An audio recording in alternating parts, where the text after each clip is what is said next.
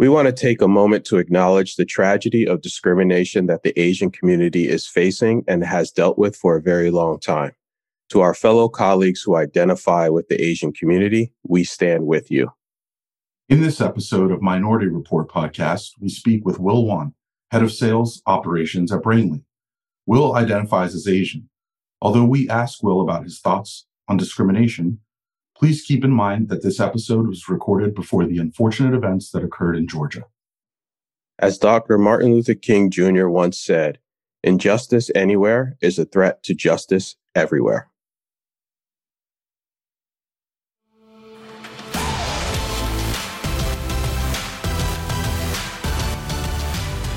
We want to welcome all of our listeners to another episode of Minority Report Podcast with Eric and Corell.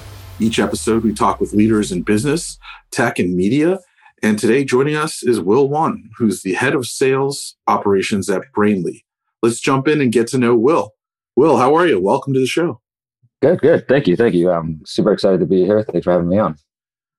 Yeah, we're thrilled you're here. And I want to ask you a little bit about what's going on at Brainly here uh, shortly. But first, for those that don't know you, can you tell us a little bit about Will? Where are you from and where were you born and raised? Yeah, for sure. I was born in New York. You know, as a very young child, we lived in Washington Heights. And then as a very young kid, we moved to New Jersey. So yeah, grew up in Jersey. I'm a Jersey boy through and through. Also went to Rutgers, so stayed close to home. And then, you know, as soon as I graduated college, moved right back into the city. And so I've been here ever since, through and through uh, Northeast. Just going back and forth across the Hudson, huh? Yeah, I don't know if I'm. I don't know if I'm making the trip back to Jersey right now, but uh, I'll, I'll be in New York for the foreseeable future. So, firm roots there. Can you tell us a little bit about your family? Tell us a little bit about your family culture and uh, a little bit about about them. Yeah, definitely. So, my mom and dad are both Korean. Uh, I'm Korean, obviously, as well. But interesting enough that they. You know, they lived in Korea, but then moved to Argentina very early on in their lives. And so, like, a lot of my mom and dad's side are both from sort of Argentina and grew up there. So definitely there's that sort of interesting culture in the sense that, like, growing up Korean, but also, like, having spent so much time in Argentina and then ultimately coming into New York. And so having that sort of montage of identity. So, yeah, that's that's how they grew up. Yeah. That sort of montage of identity you just described, that's fascinating. How do you think that sort of impacted who you are today, even living and, and growing up in such a diverse area and, and a lot of different sort of people represented? How did that impact you?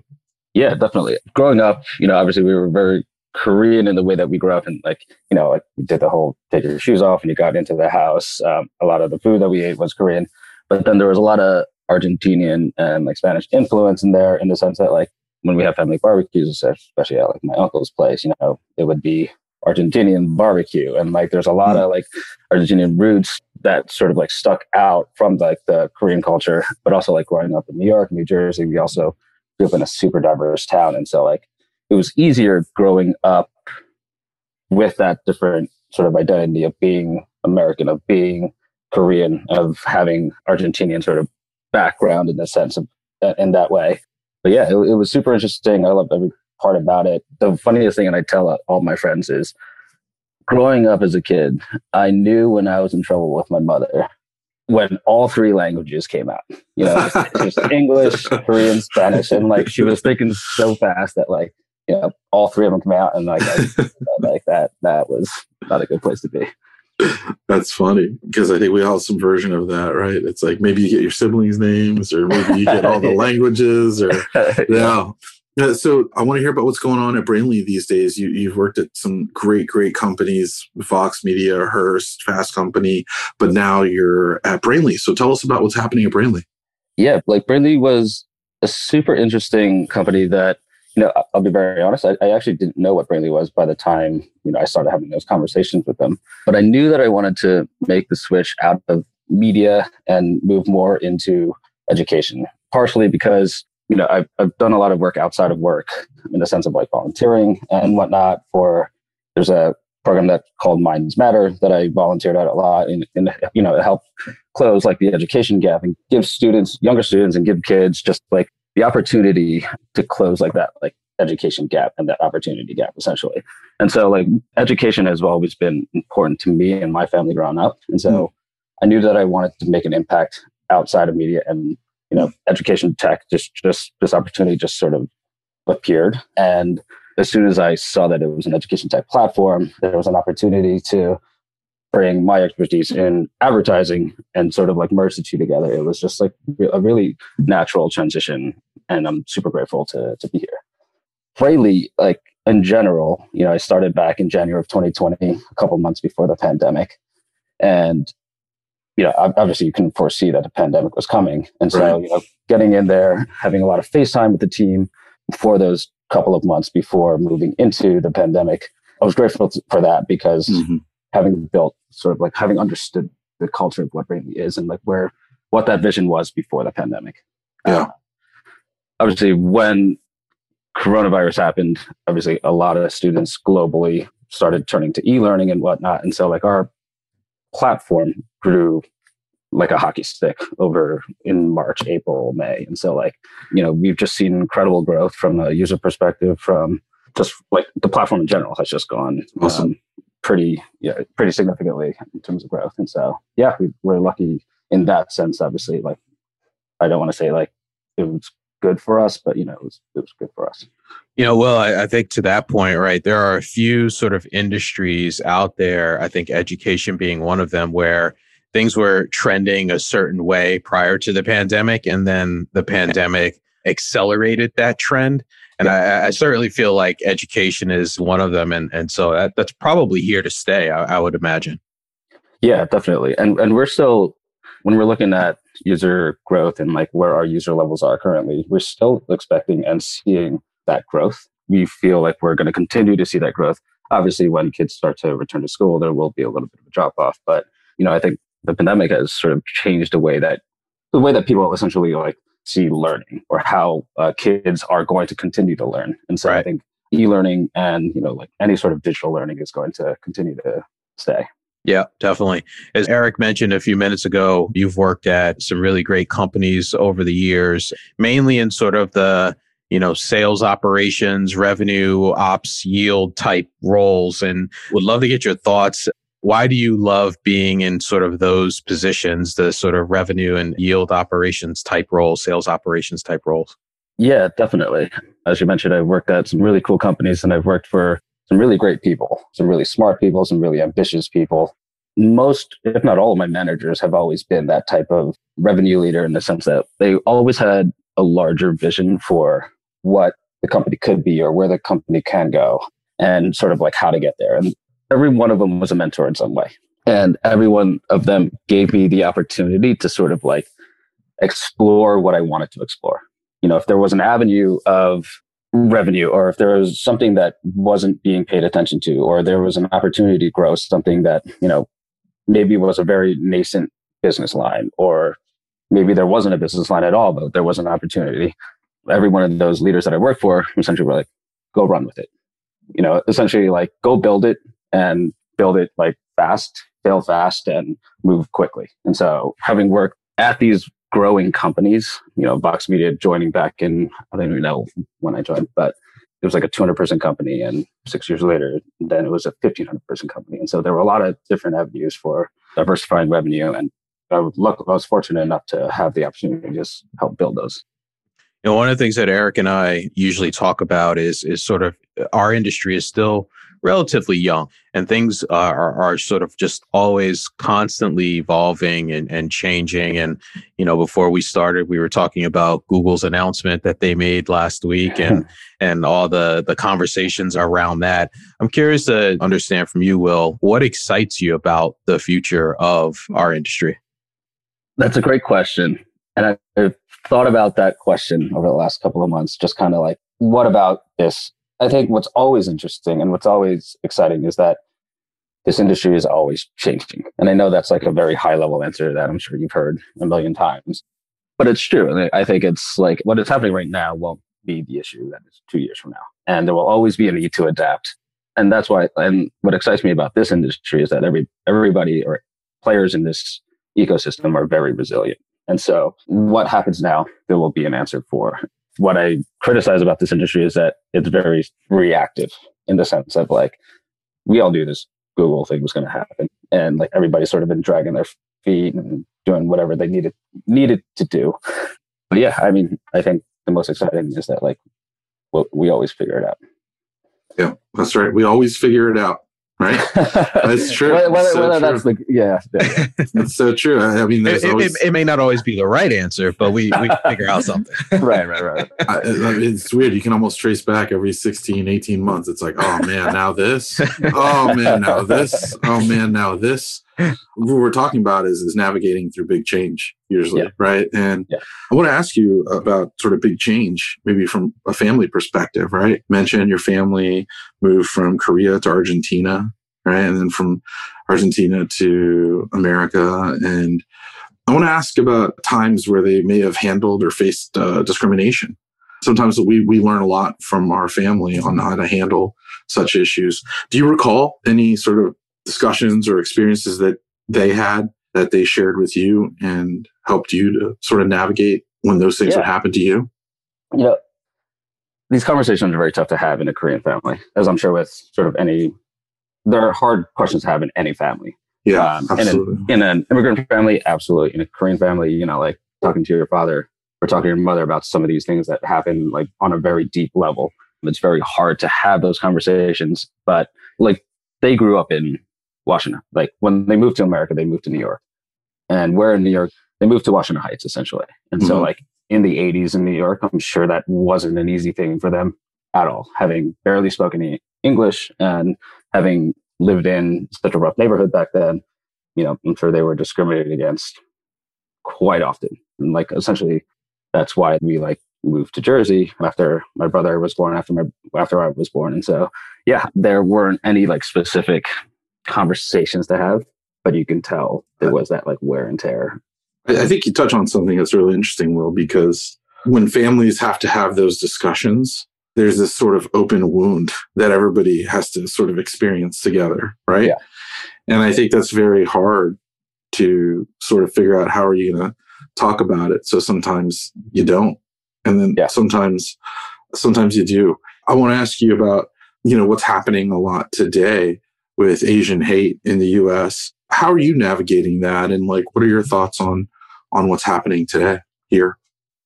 Uh, um, trying to figure out how to begin there. Um, obviously, yeah. I mean, that's a, that's a very tough question. That's it's a very tough question and an easy question. It's, it's a tough and easy question. Obviously, there's been Asian hate in the past.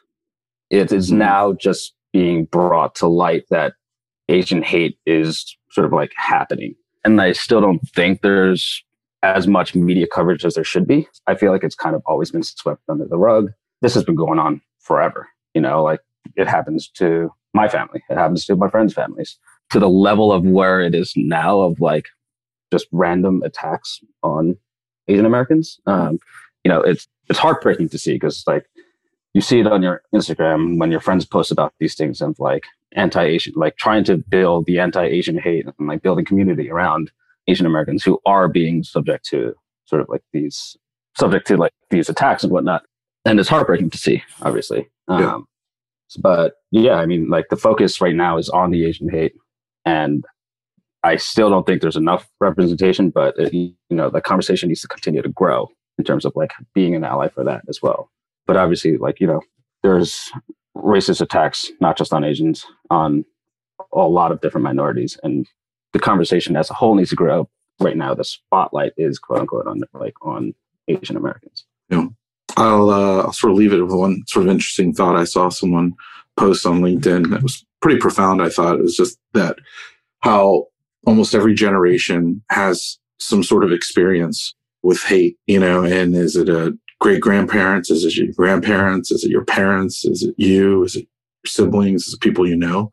Yeah. It's just an interesting sort of thing to think about, you know, how um, from generation to generation it continues to happen.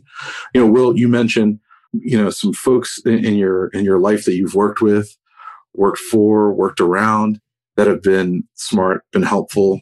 Who are some folks uh, along the way that have helped you to sort of grow in your career and, and help you sort of you know, sort of grow and, and yeah. blossom.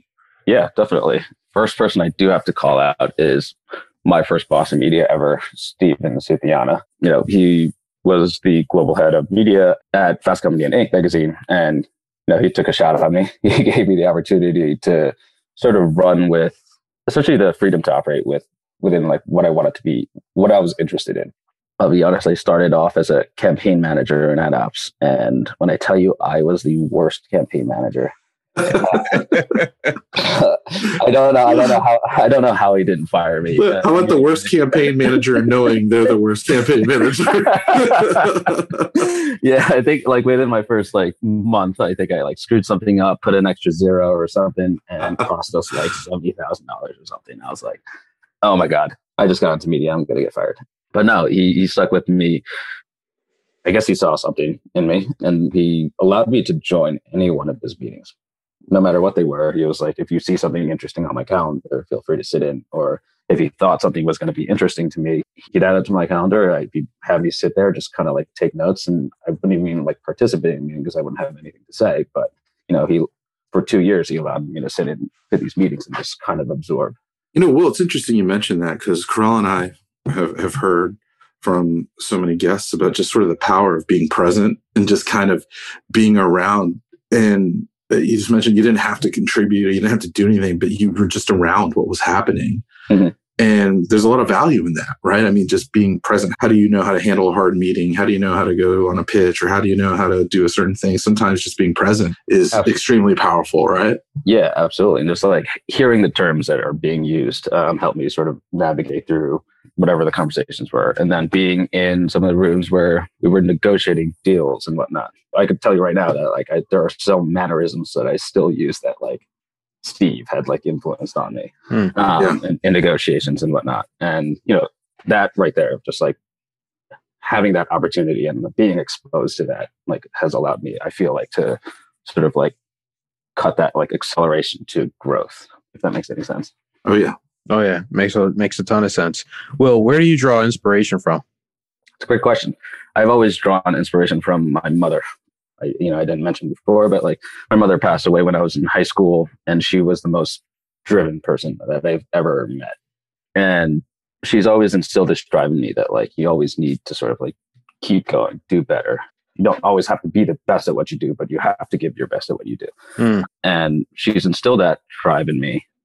And, you know, it's hard to let that go. And especially because like she worked her, she worked her butt off, you know, and if I'm not leaps and bounds more than where she was, like coming from, coming as an immigrant, like then I feel like I have failed her in that sense. Mm. And so like when I do eventually have a family, you know, like I want to provide them with everything that they would essentially want.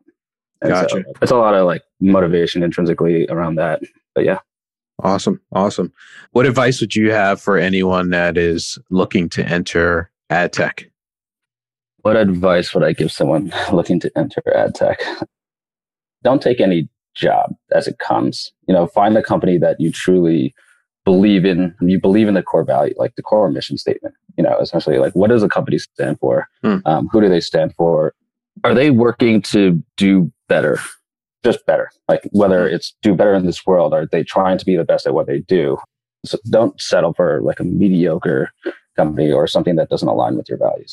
Believe in the mission statement of the company that you want to work for, and you know you'll.